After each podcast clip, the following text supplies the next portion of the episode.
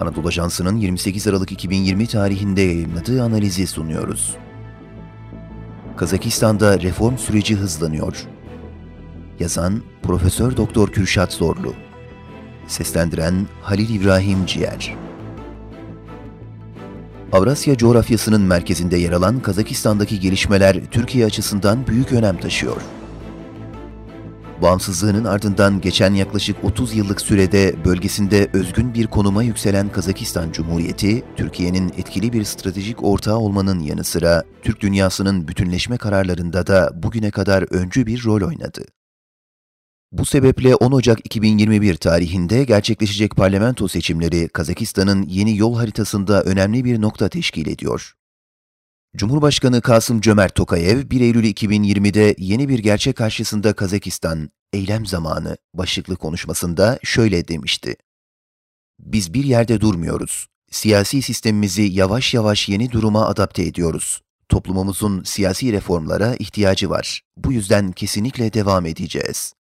Demokrasinin ana düşmanları cehalet ve popülizmdir. Bu gerçek dikkate alınmalıdır. Bu reformların ve değişikliklerin başarılı bir şekilde uygulanması hepimizin birliğine, vatanseverliğine ve yurttaşlık sorumluluğuna bağlıdır.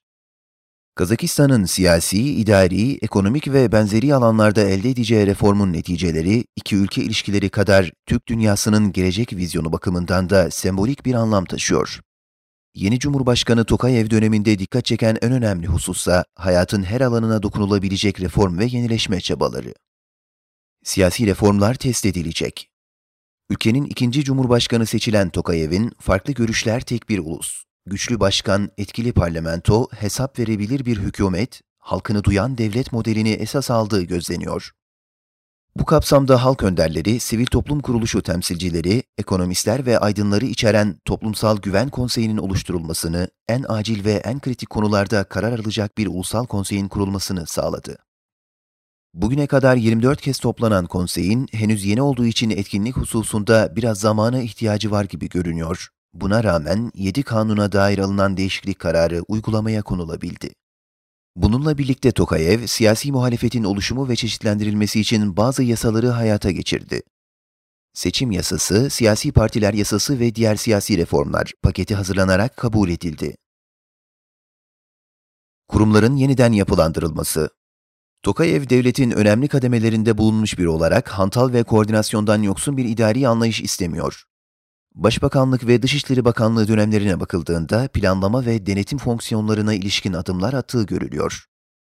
Buna göre 2021 yılında tüm devlet kurumları bağlayıcı şekilde kararlar alabilecek ve doğrudan Cumhurbaşkanına bağlı bir stratejik planlama ve reform ajansı kuruluyor.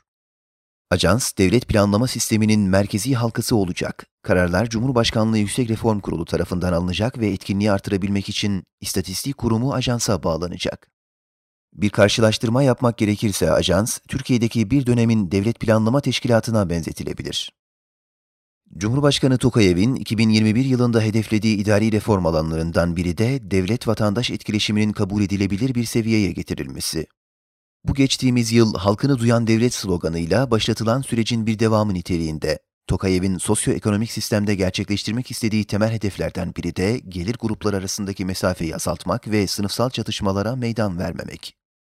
Tüm bu çabaların yanı sıra Tokayev'in göreve gelmesinin ardından gelir adaletsizliğiyle mücadelenin dışında salgın başta olmak üzere pek çok krizle mücadele etmek zorunda kaldığını hatırlatmak gerekiyor. Öyle ki ekonomiye destek amacıyla gayri safi yurt içi hasılanın %8'ine karşılık gelen 15 milyar dolarlık bir bütçe ayrıldı. İşte Kazakistan'da 10 Ocak'ta gerçekleşecek parlamento seçimleriyle birlikte tüm bu reform ve kadro yenilenmesi adımları da bir yönüyle test edilmiş olacak. Parlamentonun alt kanadı olan meclis seçimleriyle yerel temsilci organlarının seçimi yapılacak. Şu an itibariyle seçimlere 5 siyasi parti katılıyor. İktidar Partisi Nurotan, Akyol Demokrat Partisi, Aul Halk Demokrat Partisi, Adal Partisi ve Kazakistan Halk Partisi. Bu seçimden çıkacak sonuçlara göre temsil hakkı elde eden kadrolar yukarıda bahsedilen hedefleri ve yasal düzenlemeleri hayata geçirme imkanına kavuşacak. Uzmanlık alanı Avrasya bölgesi ve Türk dünyası olan Profesör Doktor Gürşat Zorlu, Bozok Üniversitesi İktisadi ve İdari Bilimler Fakültesi dekanıdır.